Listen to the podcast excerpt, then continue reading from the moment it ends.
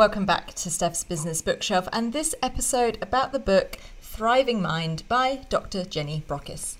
Keep listening to find out why we should all be taking better care of ourselves.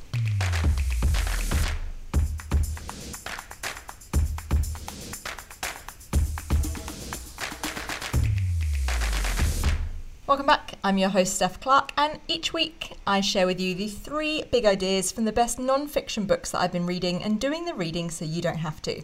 This week it is the book Thriving Mind by Dr. Jenny Brockis, and I think this is actually quite aptly timed. So we're coming up to the end of March at the point that this episode is going live, March 2021, and I feel that everyone has been running really quite hard over the last couple of months after Christmas and New Year breaks and things, and speaking to a lot of tired people at the moment. And I'm not sure if 2020 kind of just broke us. Well, I think it did break us in many ways, but broke our capacity for endurance and ability to to maintain a certain pace for a particular period of time. Because I feel that March isn't normally the month.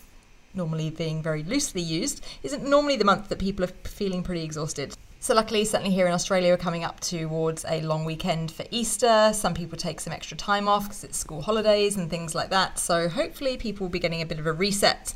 And this book is a good reminder of some of the reasons we do need to reset and how we're just basically horrible to ourselves in so many different ways. And whilst you might think, oh, yeah, yeah, I know that, you know, I need to eat well and sleep more and exercise and all this kind of thing, there's actually some other interesting pieces of evidence and advice and science that will help us actually just work better and more effectively and take generally better care of ourselves and live a probably happier and healthier life. So, anyway, that's what this book is about. I'll give you a little bit more of a, an overview in a moment before we go into the three big ideas. This book was very kindly gifted to me by the author and actually ended up doing a couple of laps of Australia on its way to me, which was quite entertaining. But it made it eventually, which was great because I got to then read it. And towards the end of this episode, I'll give you a bit of an insight into who I think this book would be great for, so keep listening for that. And if you are stocking up on some books at the moment, you can head over to the two affiliate sites I've got either with the Book Depository, if that is your book purchasing option of choice, or bookshop.org if you're in the US You can head over to my affiliate sites, bookmark those on your on your phone, in your notes app, or just on your computer. So next time you're buying a book, you can support the podcast at the same time.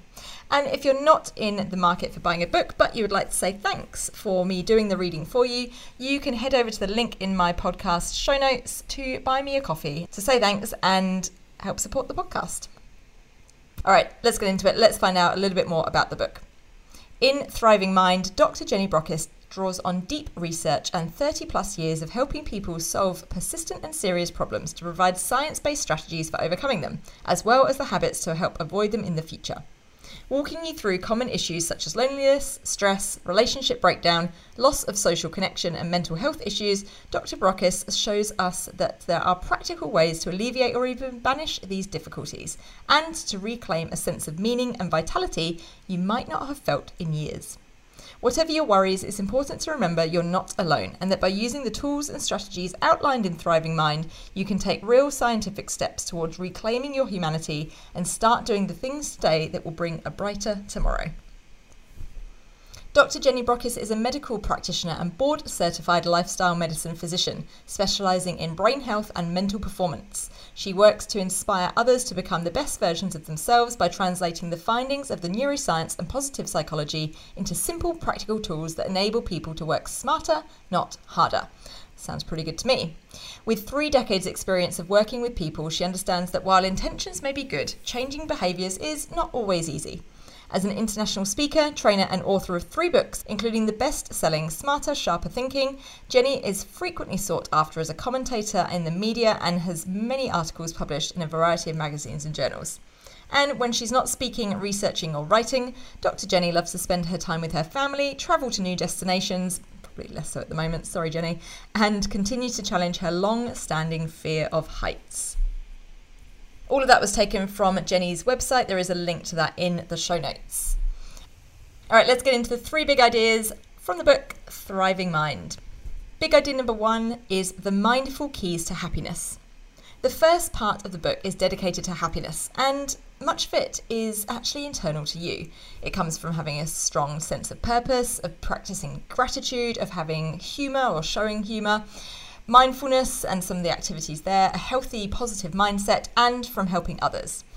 So it's an important reminder when you read that particular part of the book around happiness that the context is around burnout. So Jenny talks a little about her personal experience with burnout and her what drove her to end up having her gap year, as she calls it.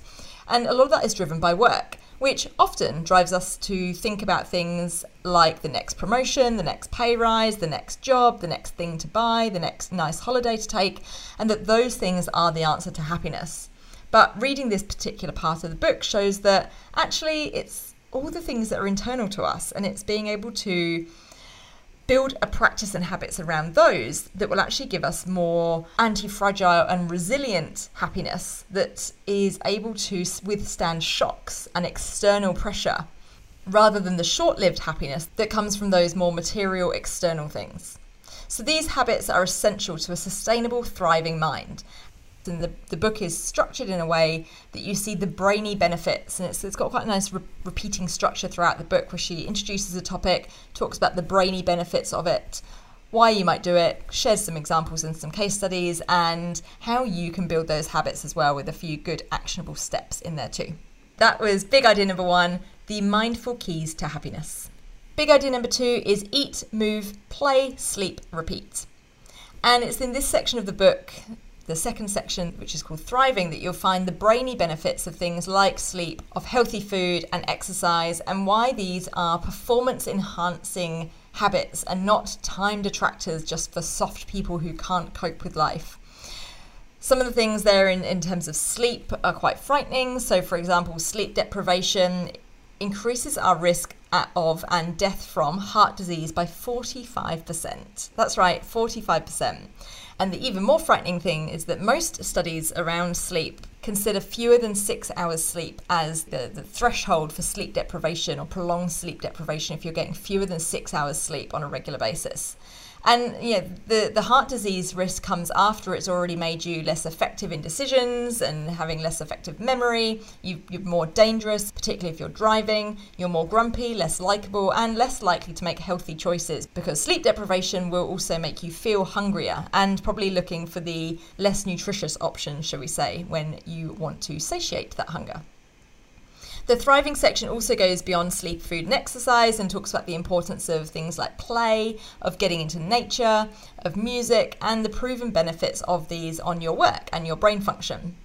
Now, these are, or some of these are loaded topics, particularly things like diet and exercise, where every other person on Instagram who's calling themselves a wellness expert has strong opinions and a new supplement or a diet they're trying to sell you or anecdotes put forward as evidence the book focuses on getting the basics down, what there is evidence for, and the proven link to performance on your work and your efficiency and your brain function. And I think for a lot of people who maybe don't take as good care of themselves and think of these things as nice to haves or additional things that they'll get around to one day, there's probably some statistics in here that would change people's prioritization, or I would hope should pro- change people's prioritization of some of these elements. So that's big idea number two eat, move, play, sleep, repeat. Big idea number three is be more human. We are wired to connect. We have evolved that way. It is good for us, and it's sadly often one of the early things to go when we're feeling tired or stressed or busy, even though we know it will make us feel good building trusting relationships, asking for help, helping others, and being part of some kind of community, whether that is with friends, with family, and a broader perspective, whatever that, that particular word means to you, not only makes us happier and less susceptible to loneliness, but also can make us more effective. Empathy is a big part of these particular types of human connection, and empathetic leaders and professionals are often rated as more effective. For example, empathetic doctors are actually less likely to be sued. Now, that's all great, but there is a really important part in this particular section of the book around humanness, which is about starting with ourselves, being kind to ourselves, extending compassion to ourselves, and connecting with our own needs and emotions. Because again, stressed and burnt out people are often not taking good care of themselves, which is kind of why they're in that position in the first place. And doing anything for themselves is often a, I'd say a second thought, but it's probably even beyond that. So, whilst the big idea is about being more human, we also need to be more ourselves, or be more human with ourselves and be kinder to ourselves as well. This was a really good reminder, particularly in 2021, when we're maybe out of the habit of connecting with some people. Maybe there's some people we haven't been able to connect with yet because they're overseas or interstate, or they live in somewhere where it's not been possible to see each other as often as we maybe would have done previously or there's people we've just not had the chance or not made as much effort in connecting with. And that could be some of our colleagues as well from a work perspective. So it's a good reminder to really think about who I want to get back in touch with, who I've maybe lost a little bit of connection with over the last 12 months or so, and thinking a little bit more about the people who do mean a lot to me, how I'm going to either spend more time with them, even if it can't be in person yet, or for the people I now can see, how we can do some different things together and maybe incorporate some of the play or some of the exercise and movement into that connection activity as well. There we go, that's big idea number three be more human. I thought the book was a really good all rounder for all things wellness related. It's not a deep dive into any of the particular areas, but if you are someone or know someone who maybe pays a little bit of lip service to some of this, thinks they're a bit invincible, or they'll deal with it when they're older, or all of these kinds of things, and you just know it is creeping up on you or creeping up on them. Uh, a world of pain and problems, then this might be a really good thought provoker on a couple of things that they could get started with rather than having to dive deeper as someone who reads quite a lot into this particular type of topic and field, I wouldn't say I learnt anything new, but there were some really good reminders in there about, oh yeah, I do need to put play back up my priority list or reinstate play a little bit more when it's maybe fallen off the list, particularly over the last 12 months or so when there's been fewer play opportunities, I'd say. So, if you're looking for a deeper dive into something particularly like sleep or nutrition or exercise, this may not be the book for you. But if you are looking for a starting point to think about all round health and a more holistic level the, the emotional health, the physical well being, and also your connections with others, this would be a really great point to start and then dive deeper into some of those topics from some other resources or books or podcasts, etc. The book also gives really practical habits and tips that you can use to start to build some of these good practices into your life rather than just saying, This is good for you, good luck, off you go. You need, to do these things. It does give plenty of actionable steps and first steps as well, so to make it really easy for you. So there we go three big ideas from the book Thriving Mind by Dr. Jenny Brockis. Number one, the mindful keys to happiness. Number two, eat, move, play, sleep, repeat. And number three, be more human. If you've read this book, I'd love to hear from you. As usual, my contact details are in the show notes. Or if you just want to recommend a book to me and tell me something I should be reading next, please get in touch. I always love to talk books with people. But otherwise, until next time, happy reading.